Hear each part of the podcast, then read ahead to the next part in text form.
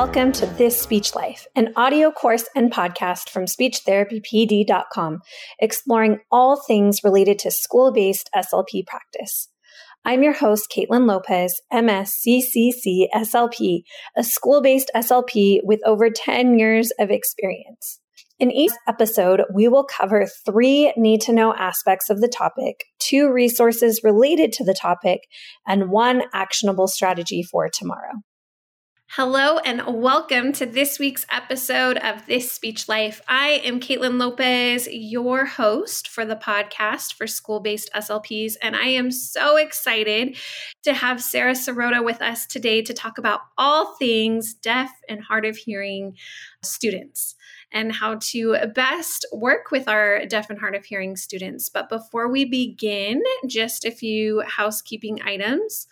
Sara Serota has been working for four years as an SLP for the deaf and hard of hearing students in the public schools. She worked on a waiver in graduate school. And since then, she has worked with students in early intervention to high school, and she currently works in middle school and in private practice. In her free time, she enjoys spending time at the beach with her husband and two Boston Terriers, as well as reading romance novels. I am Caitlin Lopez. I do receive compensation for this episode from speechtherapypd.com. Sara Serota will receive an honorarium from speechtherapypd.com as appearing as a guest on this podcast. All right. So now that that stuff is out of the way, Sara, I am just so excited to have you on to discuss deaf and hard of hearing students. This is something we haven't really talked about much on the podcast, and there isn't a ton of content out there, especially for newer SLPs that have deaf and hard of hearing students on their caseloads.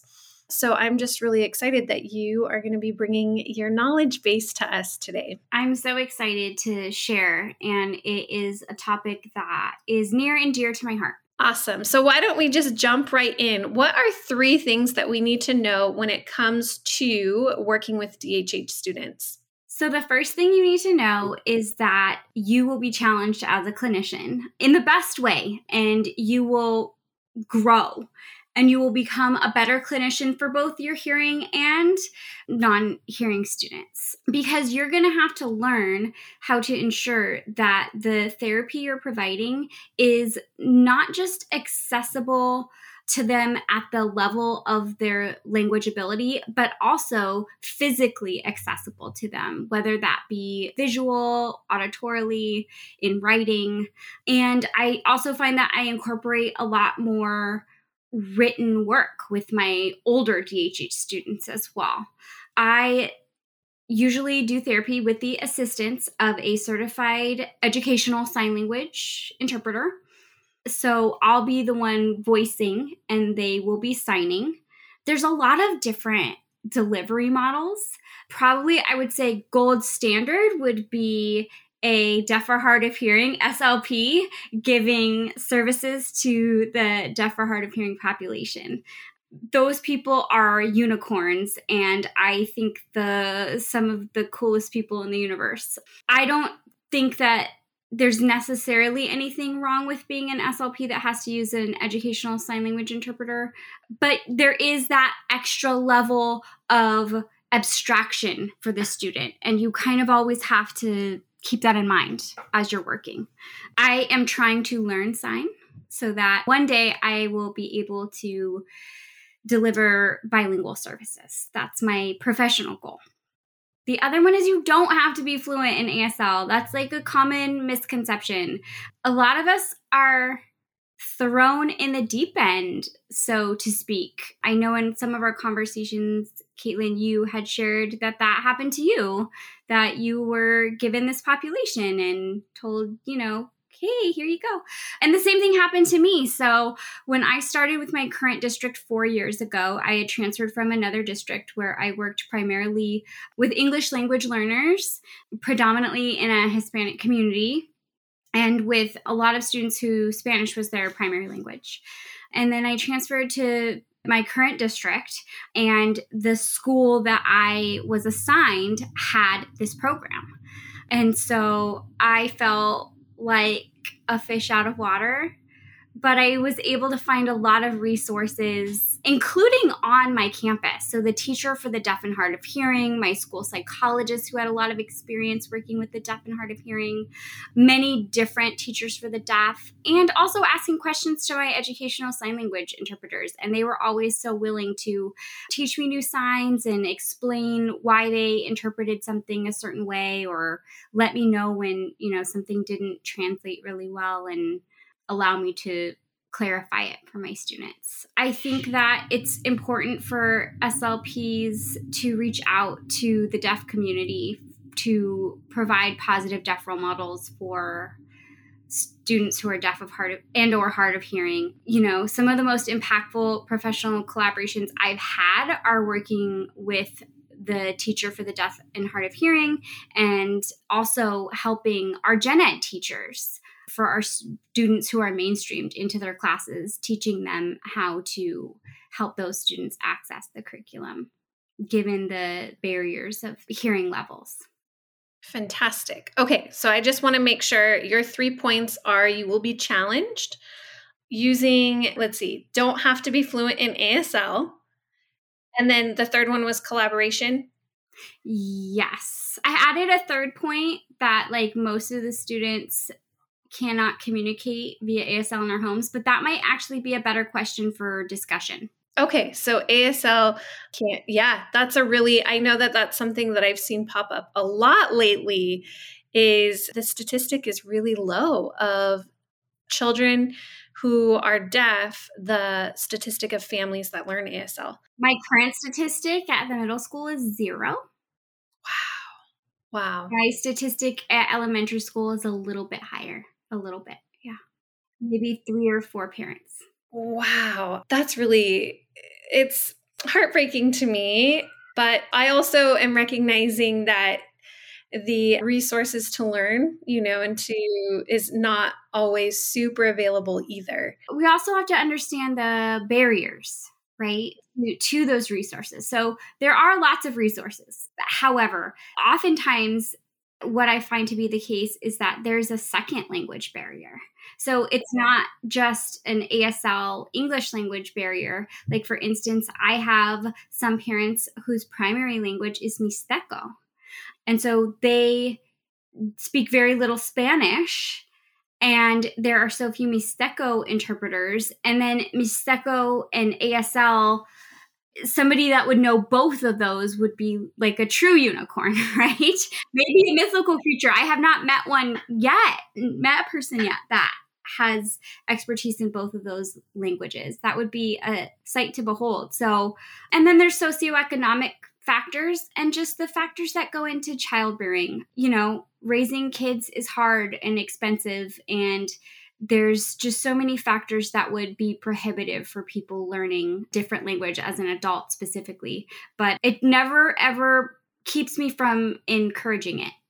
Absolutely. Absolutely. trying to find those resources in our community. Yeah absolutely. As i was thinking about that caseload that i had when i first signed on to a school district i was speaking with sara just before we started recording and I had a preschool DHH program and then the elementary DHH program. And the preschoolers, about half of them, the parents did not speak English, they were Spanish speaking. And two were recent immigrants from Mexico and El Salvador. So the parents were not speaking English, and the children really weren't either so that was that was kind of a fun challenge. I don't have to get into it but it was such an interesting case. The family from mexico they moved to the us to get their son a cochlear implant but he was implanted in i think fifth grade. So you know which is a little late but anyway anyway we don't have to get into that now but it was they were such a sweet sweet family to work with and i really enjoyed the challenge of working with him because he was learning Spanish. Well, he was learning English and ASL. And, and he was such a bright kid. I had so much fun with him.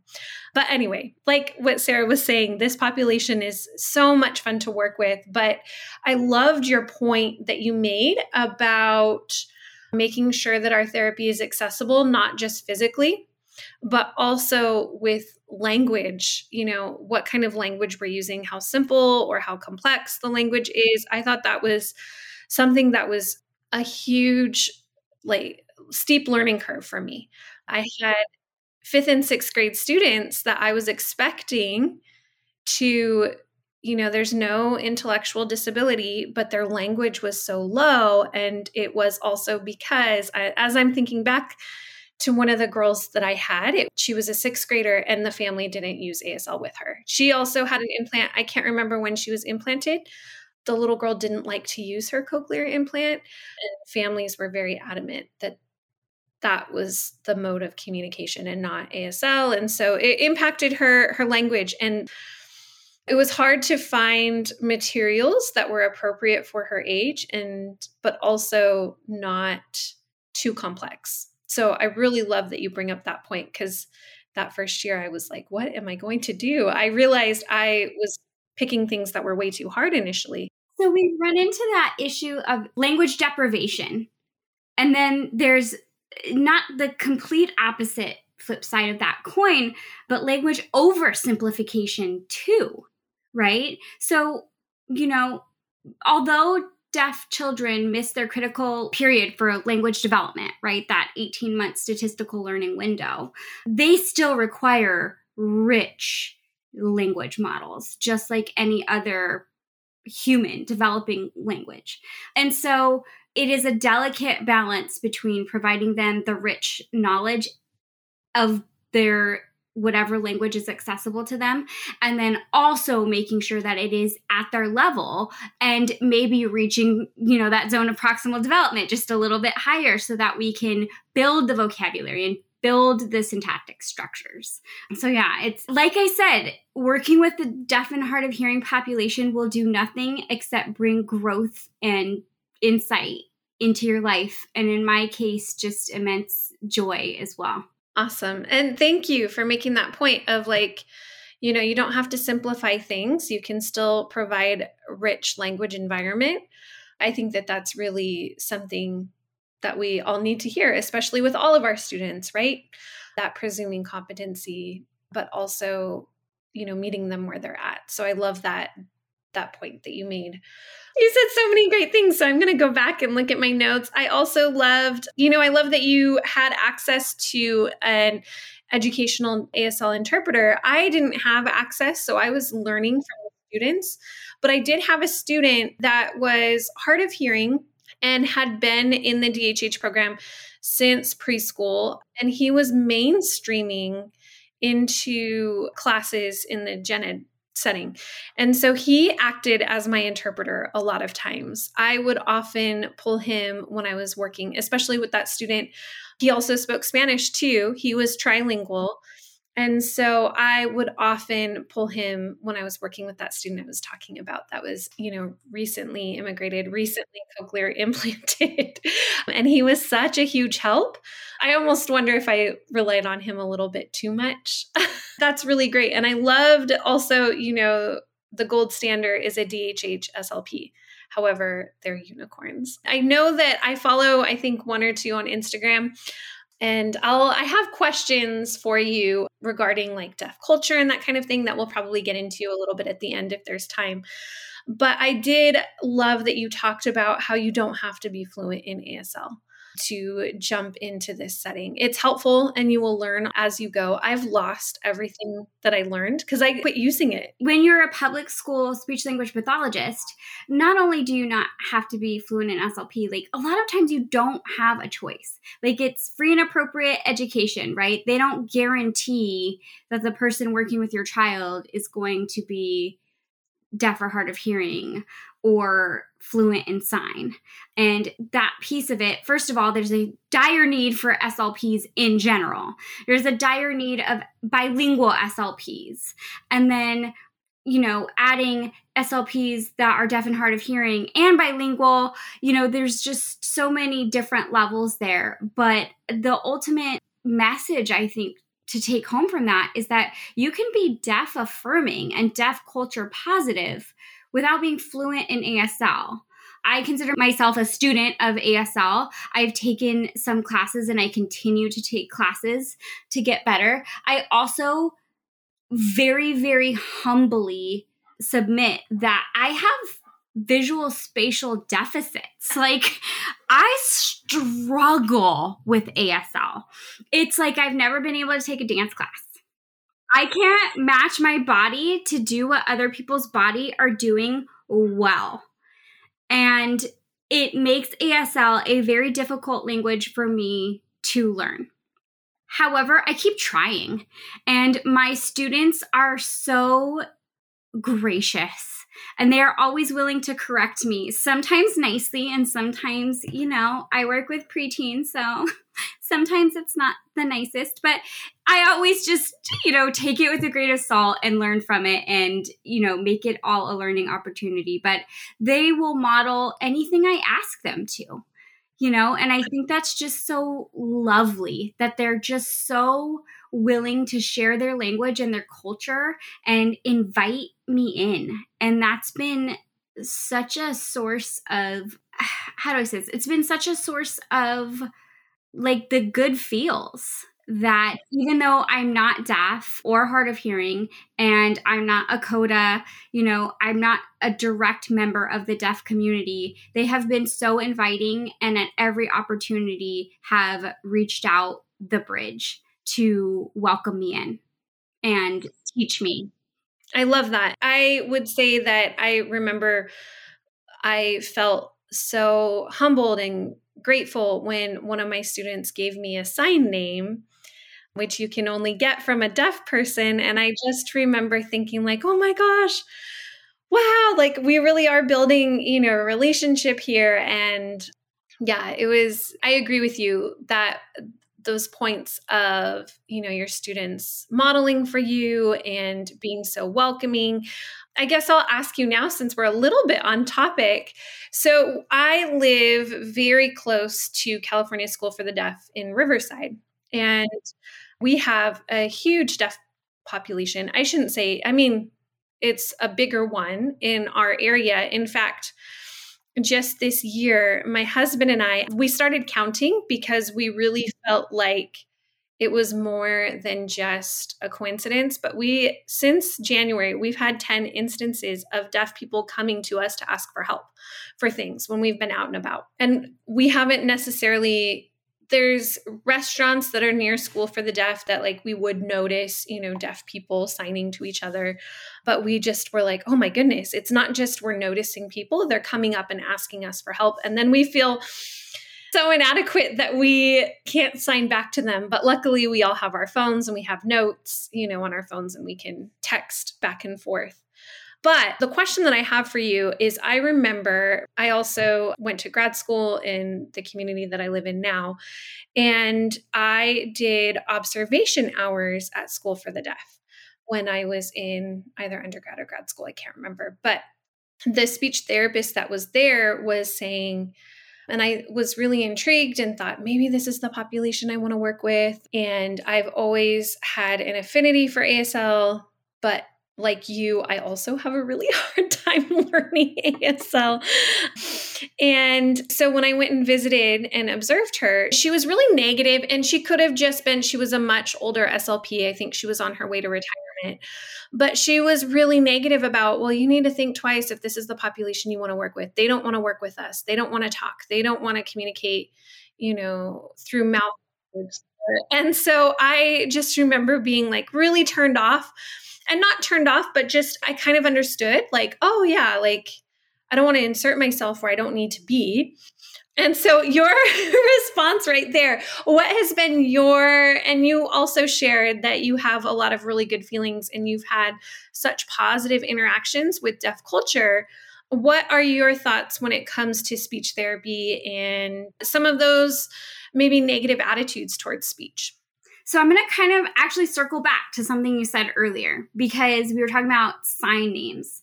One of my most difficult students is the one who gave me my sign name ultimately. I think that some of that sort of maybe attitude towards hearing SLPs or non signing SLPs or speech language pathology in general of the deaf students that we work with is stemmed in educational trauma and therapeutic trauma, to be completely honest with you. There is no homogeny among the educational programs.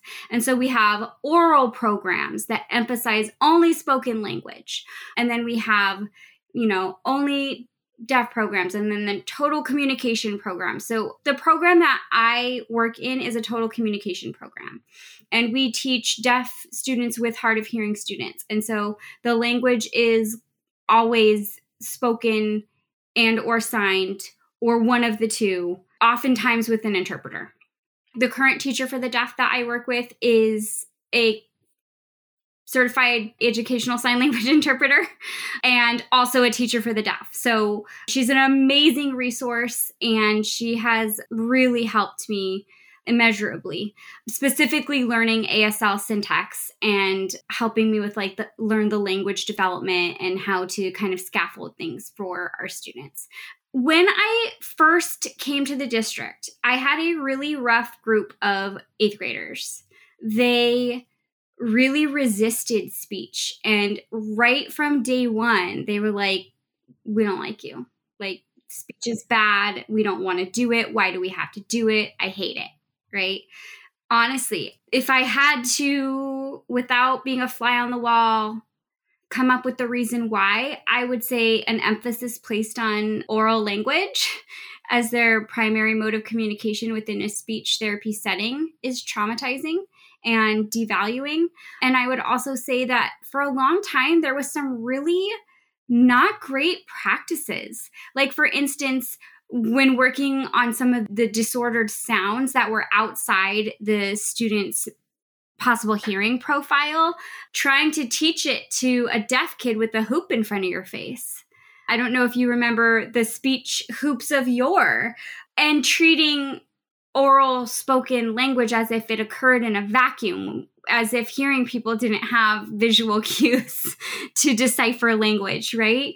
So, having said that, it took a long time and a lot of collaboration and research and humility to build our relationship to the point where it became therapeutic. And it didn't happen overnight, but I approach that piece of it with the same attitude that I do my hearing students, with the same approach that I do my geriatric patients, with the same approach that I do the parents that I coach.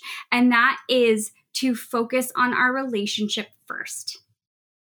Right? So when you care about your students and when they feel that and know that, when you show them that you respect them and want good things for them and make therapy fun and engaging and you show up for them, they will let their guard down. But understandably, yes, the guard is up. It is it is there and it's there for very valid reasons. So this particular student I just adore him. And he actually really put me through the ringer. At some point, I'm not going to lie, like, there was some sobbing that first year because the kids were kind of hazing me. They were kind of mean to me.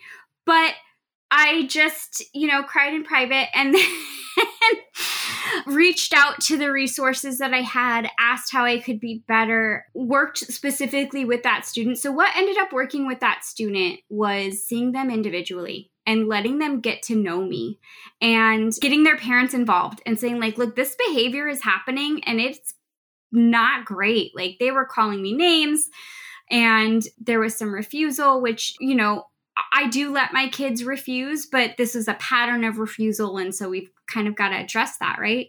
But it ended up just being one of the most powerful therapeutic experiences of my life because within three months of starting that individual therapy with this student, we were able to establish a rapport. And he was able to see that while I was doing speech therapy, it wasn't like what he had experienced before. And I was going to honor ASL and I was going to honor whatever communication attempt he had. And I wasn't going to make him, you know, sit for 30 minutes and do a worksheet or whatever that I cared about his thoughts and his opinions and it really is the basis of all therapeutic relationships. So I will say it's there. Even still, you know, I work with middle schoolers and you just have to have a thick skin, whether they're deaf or not. Like, you know, if you were ever thinking like your outfit wasn't the best, you'll know for sure when you show up at work at a middle school. If you were feeling really good, just be like prepared to be taken down a peg by your very fashionable and savvy students. And just know that most of the time it's out of love. Like they feel like they can tease you like that because they they love you and care about you. So um yeah so that student ended up giving me my sign name and it has stuck. All my students use that sign name and it's been really meaningful. And like I said, like I only had him for a year and you know, things kind of came to a head at, at one point and we just really managed to turn it around and it it was one of the most powerful experience I've ever had as a therapist and I think you know, it will always be that way because it was really that first instance where I had a student that was that resistant. And when I kind of did the deeper dive, reached out to my resources, dug deep in my humility, and took my ego out of it, we were able to find that common ground and make some really strong progress along the way, too. Uh, do not be sorry. As you were talking, I just loved hearing your story, this particular student, because I think we've all been there, whether or not it's been a DHH student, of having those students that we just struggle with and then they always end up being our favorites. it's true. It's true. right? Right? As you were talking, I thought, man, this story is so universal. Are you looking to move up on the pay scale? You can through speechtherapypd.com in collaboration with University of the Pacific. Start earning graduate level credits today. Courses are evidence based and practical. Win win. Check out speechtherapypd.com for more information on earning graduate level credits. Whether or not they are deaf or hard of hearing is, as you were talking about, I thought, how many of our autistic students have educational trauma? How many of our students who are marginalized have had some sort of educational trauma? And that one of my favorite principals, she has since retired, but something she would always say to us whenever we were having behaviors, I would, because I loved her so much, I would sometimes go to the staff meetings. We didn't have to in our district. And she would start every staff meeting with, How are you reaching them to teach them? I that love was that. I love it. Yeah, that was always her response was, you know, okay, who's going to share a reach them to teach them moment? Or if somebody was struggling with behaviors with a student, you know, okay, what are you doing to reach them? What are you doing to reach them?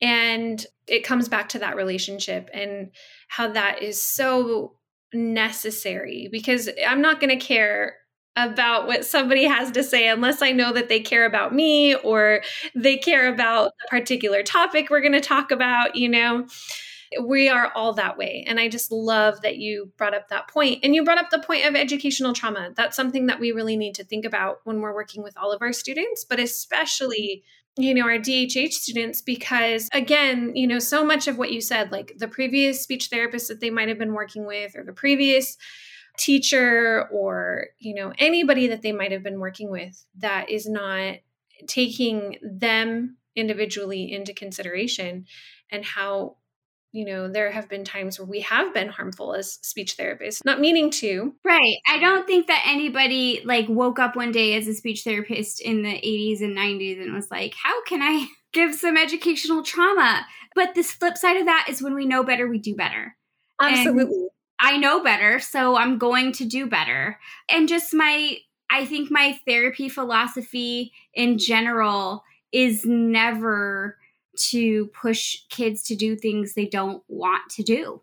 It's to get our relation to the point relationship to the point that they trust me that whatever I bring up to do, they're going to want to do. And they trust me enough to know that it's going to be fun, it's going to be engaging, or at the very least, it's not going to be boring. Absolutely. And it's going to impact their life in some way that is meaningful to them. As opposed to just, you know, filling out a worksheet for the sake of filling out a worksheet.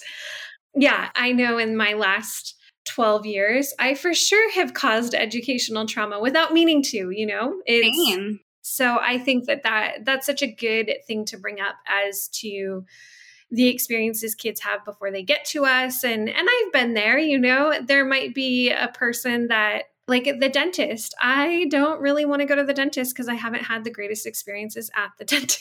it's so funny that you say that because that was my previous life. I was a dental assistant for a decade before really? I became an SLP. Yeah. And I had the same opinion that you did. I had terrible dental experiences as a child, like painful and scary and traumatic.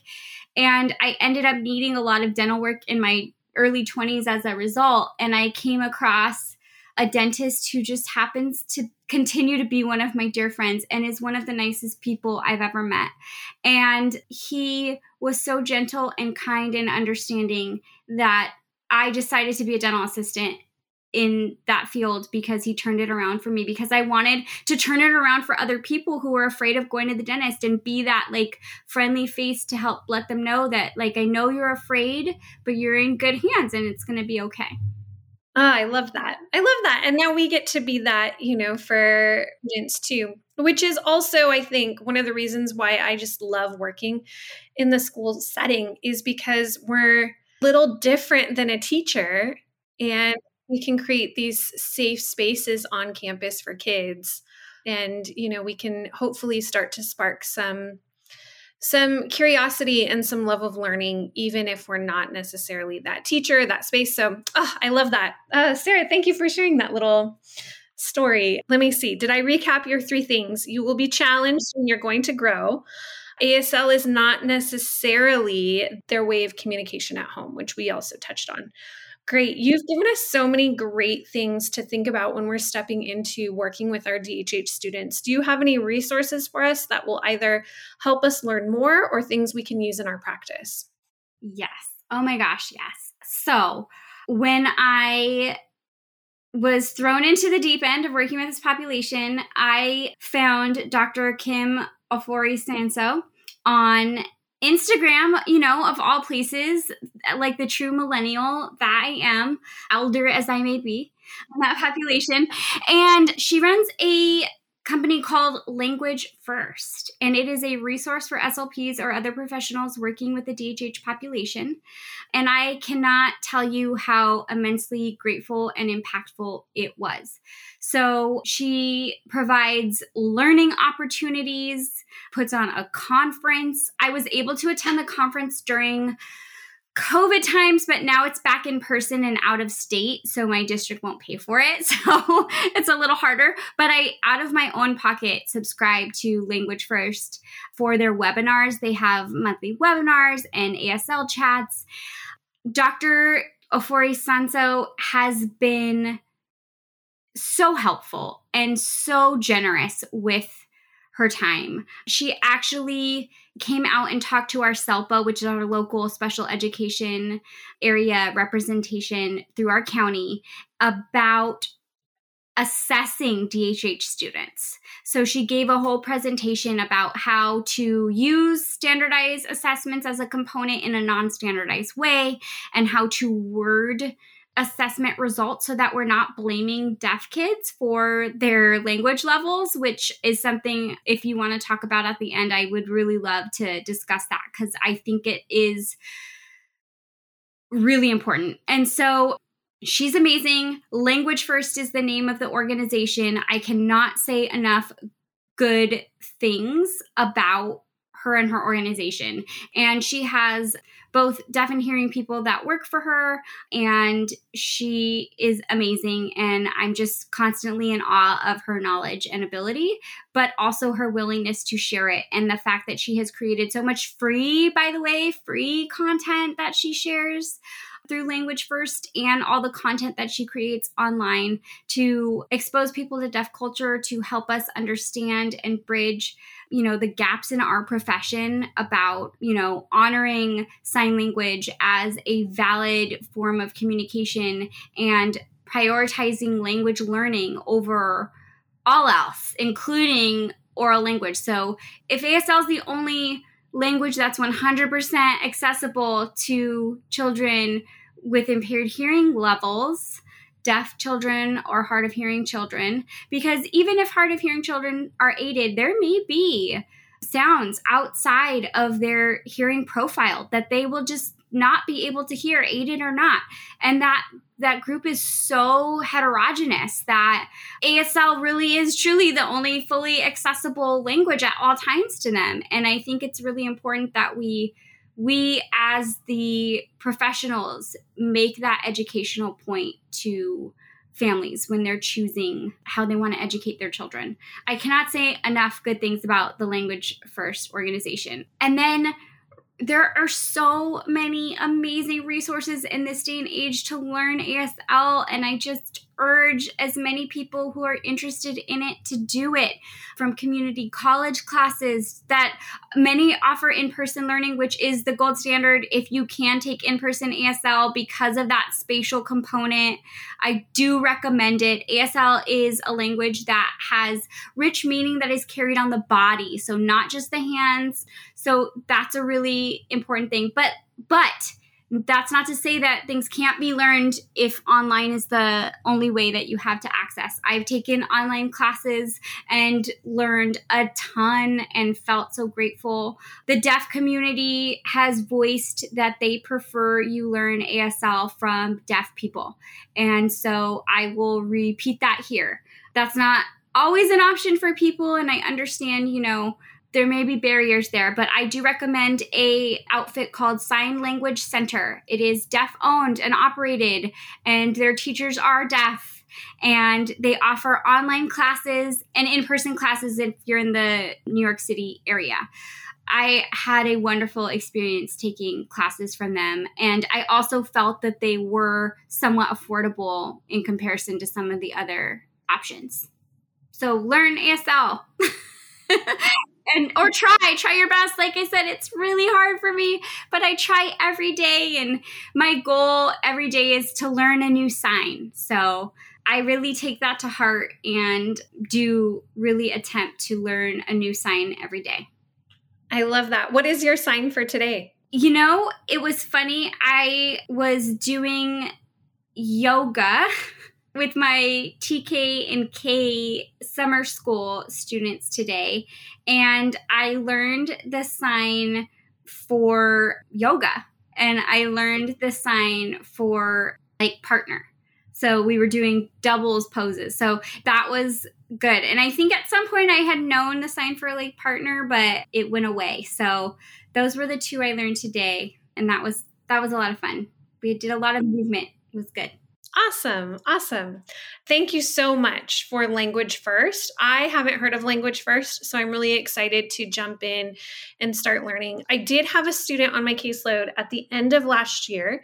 He had transferred into our program. He was also autistic and he was hard of hearing, had no hearing in his left ear. And so we were working on total communication with him anyway. And then he is moving. So he's no longer in our district. Oh, that's, um, that's after the summer. Yeah, after the summer. But because I had shared that experience of my husband and I just running into, there were just so many different instances where both of us were like, okay, we live in this community we believe in inclusion and so we got to do it this summer. And we both tried to get into asl classes at our community college because our community college was offering all of their classes for free this summer but we couldn't get in. And so but i said just because we couldn't get in this summer doesn't mean that we have to like put this dream or this idea on hold. So I'm definitely going to be looking into more, and especially Sign Language Center. I really don't know much about ASL. That was my, I think, my fifth year as an SLP. And then I had shared with Sara working at that particular school. I ended up leaving the district and going and working somewhere else. And so I only had that those programs for a year. And then after that, I really haven't worked with anybody that was DHH, deaf or hard of hearing, since then. And so this year has been really kind of opening my eyes to like, okay, I should learn ASL. This is You've had some this- signs from the universe. yeah, right. That's exactly how we felt. We thought, okay, we really, you know, we live in we live in Riverside County. That's where the, well, technically we live in San Bernardino County, but Riverside is where the School for the Deaf for Southern California is. And so we're like, okay, we got to do this. And I was really excited at our community college. One of the professors is a deaf woman. And so that was the course we were trying to get into. And then we didn't get into any of them. But I also have heard to learn ASL from deaf, ASL, you know, fluent teachers. And I also would say that, especially, I have a young child, and when we were teaching her sign language, I would look up different signs. And if the hearing people were not necessarily using the right signs. so it, that is a common problem. And I think, too, uh, one of the things that I think some hearing people that are teaching the signs ASL is a very contextualized language. And so, not having that cultural piece as a part of the education you're receiving can make get challenging and you might be given incorrect information. You know, a sign one place on the body can be interpreted in several different ways and you know, there's dialects of in ASL just like any other language. And so, you know, you really want somebody with that cultural knowledge who is a part of the deaf community to giving you that education along with the learning the language, in my opinion. You know, having said that, I've also taken classes from people who are not deaf but are are heavily involved in the deaf community. And I, I felt like that is kind of the next best thing. And don't let me saying like don't learn sign language unless it's from a deaf person but you can't find that be the barrier. Like mm-hmm. learn it. If you can. absolutely Absolutely. Absolutely. So, thank you so much for those resources, whether it was ASL or Language First, which I'm really excited to dive in, especially if there's free content. Tons, tons, tons, tons of free content. Dr. Sanzo's amazing. And people that want to invite her to come give talk she for a small fee will come and give you guys one of the most useful presentations you'll ever have it's stuff that you can like implement next day and for us it was stuff we could implement for any ELL population, not just deaf and hard of hearing. So there was lots of different applications, which I just loved.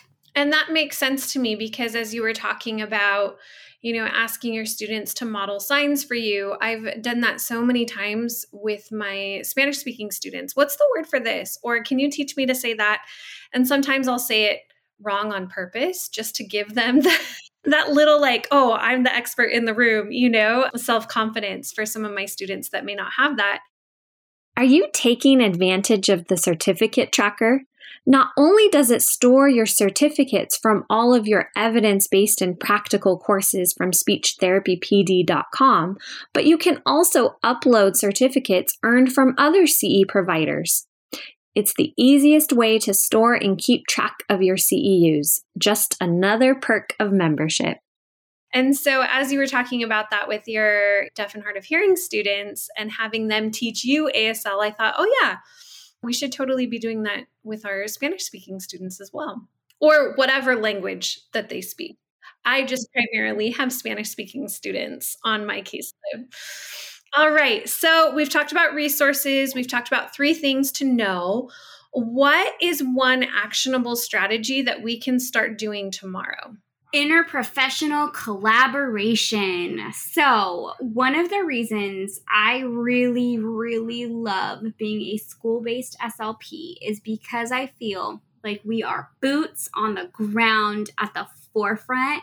And the stuff we do, we get to see the impact like immediately right? So, because we're on the school campus, we can see the progress happen and then we can see the progress generalized and applied. And it's, it's one of the reasons I just love being a school based SLP. And I can say that also owning my own private practice. where I'm not a school based SLP, right? And look, both are valid and no one is no more important than the other and and I enjoy both. I just you know, I, it's something so special about working in the schools. I have found that my professional growth has been exponential when I form professional learning communities with my teachers for the deaf and hard of hearing, when I collaborate with my psychologist, when I ask questions and get feedback from my educational sign language interpreters, when I do that deep dive into the how the curriculum is modified for our deaf and hard of hearing students and really understand it working with the deaf and hard of hearing teacher and then I get to tag team basically and piggyback off of that and build my lessons that I do with our students, do the therapy around what's happening in the classroom. And what I see is explosions of language and growth. And it's like generalizing left and right. And it is one of the just most rewarding relationships on a greater level than just like that individual therapeutic relationship, that interprofessional collaboration has a just taught me a lot because you know i came in without any prior knowledge really. I had i had some prior knowledge because my grad program did i think a fairly decent job of giving me a, a solid foundation. I didn't come in without you know one class. Like i i knew some. The deaf and hard of hearing teacher in my school is an amazing resource. She's actually gone on to become our program specialist, and I'm a little bit sad about that because it has been one of the most special and meaningful professional collaborations I've ever had. But I think it's just going to grow and change in her new role. So I'm grateful for that. So yeah, honestly, like it feels like such a a given. But I feel like a lot of times school SLPs because we're overworked. That's a topic for a different day. Um, there's so much work to be done and not enough hours in the day to do it. Really overlook that piece, and it could not be more critical than for this population. It is of the utmost importance, and you must, must, must, must do it. You must know what is being taught in their classrooms, and you must also target the same goals. You must help those kids to generalize the language skills that they're learning. And if you do, your students will be so much more successful and you will feel so much more empowered in that relationship with your you know professional learning community but also with the student because the student feels successful. And it's just been beautiful. So yeah sounds kind of like an SLP cliche, right? At this point, like interprofessional collaboration, we have to take a course on that in grad school now. But they're not wrong. And when those relationships are good and strong, oh man, does the good stuff happen and the magic. That's, I literally, it's like witnessing real life magic in our students' growth. Absolutely. And in my growth. It, absolutely. And it feels so good, you know, to come together and sit down at an IEP team because I also feel like when I have a really strong relationship with the people that are also sitting at the table, usually the relationship with the parent is that much stronger. It always feels like a little bit like a family reunion in a sense when you sit down. I love that. And usually, when that's the case and you're seeing those types of of things happening, it's a really good thing to sit at the IEP table and celebrate that student as opposed to to times where it's and it's not always that way but i love the the points. I mean i know you said it's a cliche but can i ask you well something that you said earlier on which kind of clued me in. You were talking about when you first stepped on campus and you were like oh my gosh I've got these DHH students. I've I haven't done this before. And so you you started out by reaching out to ask questions. What does that relationship look like a little bit now? Like do you guys I know every every professional learning community or collaboration looks a little different. Do you have time that you set aside to work together? Is it more just sending emails back and forth? How does it work for you guys? So we're next door neighbors at the school, which is, you know, my principal. My it was actually my previous principal's doing in her infinite knowledge and wisdom she's actually moved on to a bigger role in our district. She was a great mentor and a good leader, and I really enjoyed that relationship. And then my current principal has kept it and encouraged it. So I will say that relationship has done nothing but grow, strengthen, and become even better. So, for instance, this summer, I am working ESY, and our ESY happens in the month of July. And I am working with my middle school students, even though I'm assigned to the elementary school, they threw me my carrot and let me keep my deaf and hard of hearing middle school students and I was so grateful. And the even better part is that their teacher is the teacher for the deaf and hard of hearing who I adore that we've been working really closely and we won't get to work in that same capacity next year. What it looks like is we talk every single day. we do set aside time to meet and develop lessons. I do at least one push in whole group lesson in her class a month and I piggyback on whatever curriculum that they're using. A lot of times we'll do a science based lesson. For instance, one of the lessons we've done is a couple cooking lessons. The kids love to make slime. They love to make sensory bottles. So we talk about the physics and the chemistry behind it. And so she supports me with the American Sign Language, and then I support, you know, the language in general. And so I'll be voicing the lesson. Oftentimes, I won't need an interpreter, or I will have an interpreter and she will sign for me, or they'll both sign, or we'll take turns. But she never usually, you know, it's not quote, air quote, co teaching where I come in the room and then she takes a break. We are teaching the lesson together to the students. It takes a little bit of time. Usually, one or the other will come up with a PowerPoint. How we've done it is she'll either already have a PowerPoint that has ASL embedded in it, and then I'll kind of add to it, or I'll make one and she'll embed the ASL into it.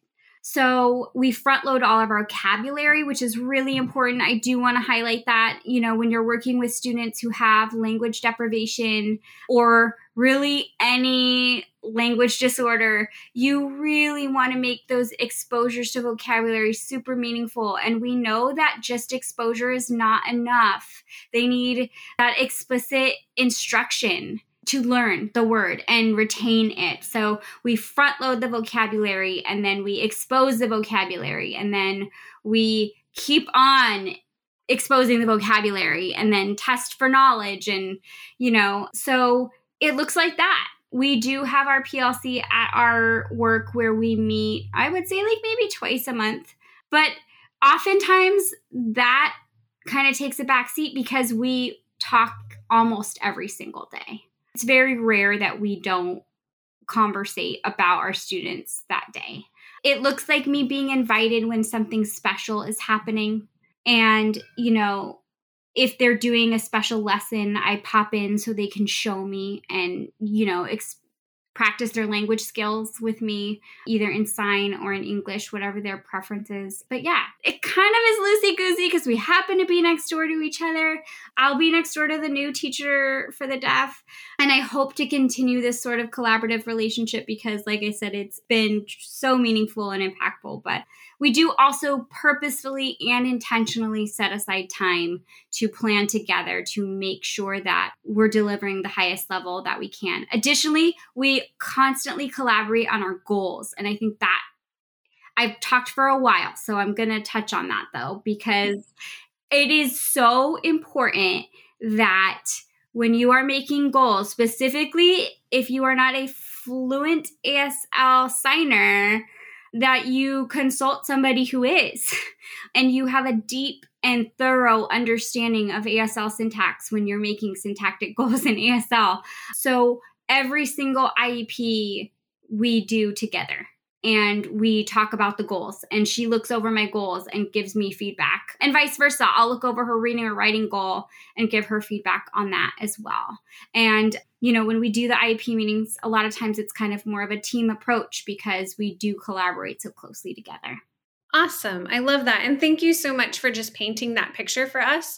Because I think sometimes when we hear collaboration, you should be doing it. It's like, well, how does that start? What does that look like? And so you mentioned earlier about going and asking questions, but I loved how you just really painted the picture of you're co teaching together, she's signing while you're teaching, and then also I really loved how you painted, you just made it very clear of what that vocabulary instruction looks like. You're giving them exposure to it, you're explicitly teaching them the word, then you're giving them practice of the words through the lesson and then, you know, testing of knowledge afterwards.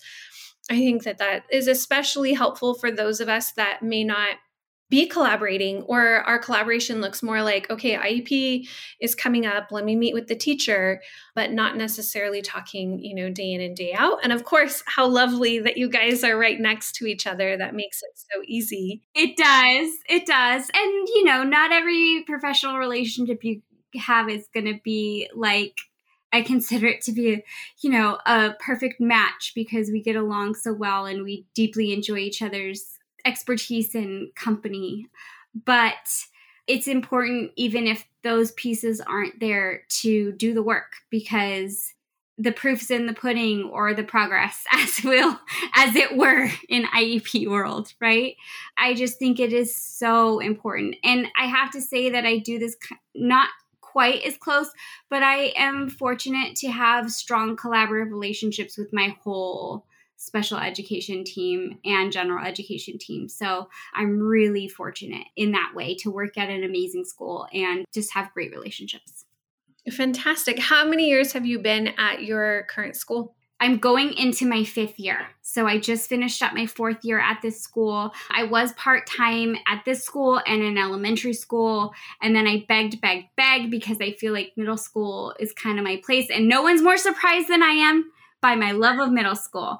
Um, I have done, as you said in my introduction, every level now. So at some point or another in my not that long career, I have done early intervention all the way through high school gen ed elementary, mod severe preschool, speech only preschool, mild mod elementary, mod severe high school, gen ed high school, mild mod high school. So, mild mod middle school, ED middle school, which is in California. For those of you who don't know, um, it's the term emotionally disturbed is still our eligibility category, so that is what they call it. I have some students in that program. And on my campus, we have the deaf and hard of hearing program. So, kind of really like every level I've hit, right? Hard to have this like niche focus, but I'm really glad that I have. Yeah, that's awesome. I love hearing that. All right. So I want to, we have a few minutes left, and I want to come back to something that you mentioned earlier that you would really want to touch on, and that is language levels. So, what do you want to just give it to us? Tell us what we need to know about language levels when it comes to deaf and hard of hearing. Oh, wow. This is like, I could talk for hours and hours. I'm actually working on my board certification in um, childhood language development. So, in language disorders. So, it is just so heterogeneous and there are going to be so many factors that play into this. The age at which the child was found to have impaired hearing levels, the age at which interventions to help prevent language deprivation were implemented, what those interventions were, and in what language they were delivered, the amount of access to sound is always going to be a huge factor in how we shape our lessons, but you know, also when we think about the level at which we're going to have to make visual support the focus of our session. Let's see, what are some other factors? Whether or not they have a cochlear implant. Cochlear implants are pretty divisive in the deaf culture and community. Um, but I will say so many factors come into play here. And it's really important to know that a cochlear implant, the message that goes into our brain, does not sound like what you or I are hearing. And so that's just, you know, there's some abstraction there and and that's a really important thing to note. Some other factors are there other languages spoken in the home? You know, how much input are they getting at home? Is school the only place they have a fully accessible language? For many of my students, that answer is yes. And that was never more profoundly evident than in COVID. Many of my students struggled immeasurably because they lost that community and they lost that ability to communicate on a you know somewhat daily basis. And it was really tough to be honest. What are some other factors? Let me think.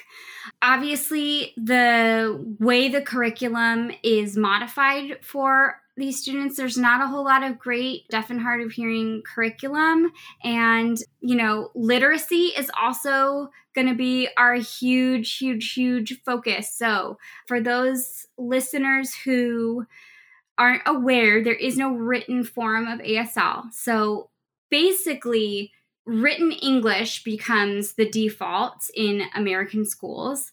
Um, however, the structure and syntax of ASL is very, very different from the structure and syntax of English. So you almost get not almost get it is like an english as a second language ell english language learner type of instruction that goes into literacy instruction for teachers in deaf and hard of hearing. And SLPs can absolutely play a critical role in helping develop those skills. And in fact, it might be even more important with this population that we do help support and bring written communication into our sessions. You know, at least in California schools and some schools may differ in this, but most of the ones that I've encountered, most of the SLPs I've talked to in California schools, we don't focus on literacy as the role of the SLP, although it is within our scope of practice. It's not the focus in the schools. But I love literacy based intervention, and I do focus very heavily on that with my deaf and hard of hearing students because their only written ability is going to be in English. And so, as you know, the person structuring their English instruction and language access, it's a default to go to written, right? Because that's accessible to them also. That's the other piece. Written language, they can at least see it. And so you start to build that literacy as early as possible, right? Did I answer that question? I think so. Well, I, I wasn't quite sure what you wanted to talk about when it came to language levels, but I think that you really did you know, just talk about all the different things that we need to take into consideration when we start to work with deaf and hard of hearing students. And literacy to me, that was the biggest eye opener that year that I had the DHH programs. That, and then also just diving in a little bit deeper into cochlear implants. But back to the literacy piece, I mean, my sixth grader was reading at a first grade level, and I was shocked because and then it, it made sense the more that i dove into oh yeah i mean in grad school we had to take just one quarter of it was asl and deaf culture. And the professor focused she was hearing and she focused more on deaf culture which i think was when you only have one quarter i'm grateful that she focused on that because that really is kind of what we needed to know a little bit more. I feel like those were things that would stick with us a little bit longer than ASL. But she did talk about ASL syntax. And so I, I was like, oh, yeah, that's right. It's completely different. This was also my student that was not getting any input at home. Um, and would often take off her cochlear at home because she was tired of wearing it all day. Listening fatigue is a big issue with our deaf and hard of hearing population. You know, and honestly, I think this bleeds over into all areas of speech language pathology, but it it goes in line with bodily autonomy. And I teach bodily autonomy constantly You have the right to remove your hearing aid in my speech room. We were talking about safe spaces, right? Like, I will make this language accessible to you visually if you don't want to wear your hearing device. Some of my students are profoundly deaf and they don't have any hearing aid technology. Um, some of my students prefer to wear it they're comfortable with it they they appreciate the aided levels some of my students fluctuate and it's all accepted honored and welcomed. Knowing that they will always have a visual model for whatever is being presented. And that's that part to really really consider you know? Like listening fatigue can be just exhausting for these kids um, and it's not the scenario you were talking about where your kid gets home and takes their cochlear off is very common. They're just exhausted. It's uncomfortable. It's heavy. There's pressure on the back of your head and on your possibly on your ear. Like I said, the feedback isn't identical to what a typically hearing person might experience. And so, yeah, just there's so many factors that could um, impact their desire to use that technology. And just it's really important to honor that as a facet of bodily autonomy. Absolutely. Thank you for bringing up that point of bodily autonomy and what that looks like in your therapy room. I think it's it's validating for those of us to hear that when we might think, well, I don't know, is this the right is this affirming of this student? And then to hear how you are being affirming in your therapy room is giving us permission to do the same you know if we come across those similar situations. Uh, so i really i really appreciate that sara i feel like we could talk for another two hours at least. I know. I mean it's my one of my favorite topics in the whole world and so we could and there's just so much to cover. You know i i say all of this by saying i am still a student as well to all of this. And I am constantly seeking out new information like language first. I have my subscription, I take the webinars, I read their publications. I still do deep literature dives because so much of this research is in its infancy, as in most of our profession. But additionally, you know, I always have more to learn and it's important that we we learn the research and we learn and not just the research based on like what's coming out of the university, but what's the research on our students' experience, right? What's the research on how the previous interventions have impacted them, and how can we take that knowledge and make it better and be the best clinician that we can be for the students that we have? And I feel like when we stop doing that, like you probably need to retire, like don't do this career anymore because it's always changing.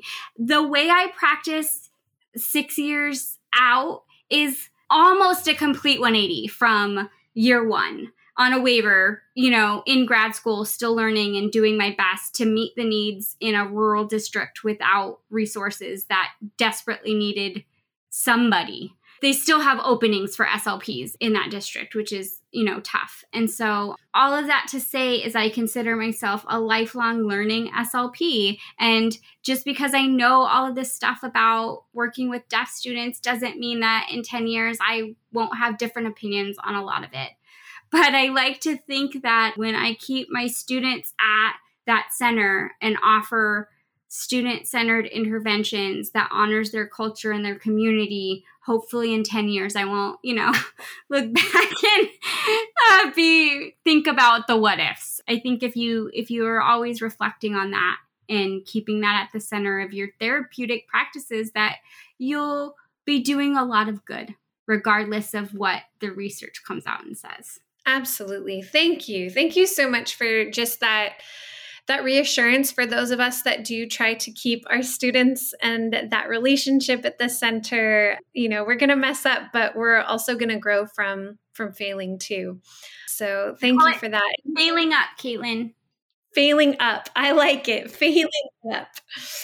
Failing up. Thank you, thank you, thank you, Sara, for just providing such a, a warm introduction for some of us to the deaf and hard of hearing population and just you know your your wealth of knowledge but also i love how when you are talking about these things, you know, you're also lifting up all the resources and you're lifting up you know your experiences of how you've grown and learned and i really do see you as a lifelong learner and i'm so grateful that you're a colleague of mine and that i get to grow from you and i'm really excited to that i got to meet you at california speech and hearing association and that you know i get to follow you from here on out and just see how you uplift not only your students but our profession so thank you so much sara. It has been my sincere pleasure as you said, I could talk for hours about this.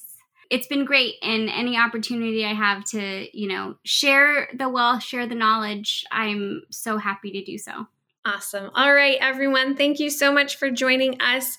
Sara, how can they reach out to you if they have any other questions? What's the best way to get a hold of you? Probably my email for my private practice, which is Sara, spelled S A R A dot Serota, spelled S as in Sam, E R O T as in Tom, A dot SLP at gmail.com.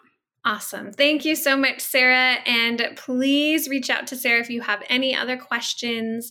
And we hope to see you here again soon. Each episode has an accompanying audio course on speechtherapypd.com available for 0.1 ASHA CEUs.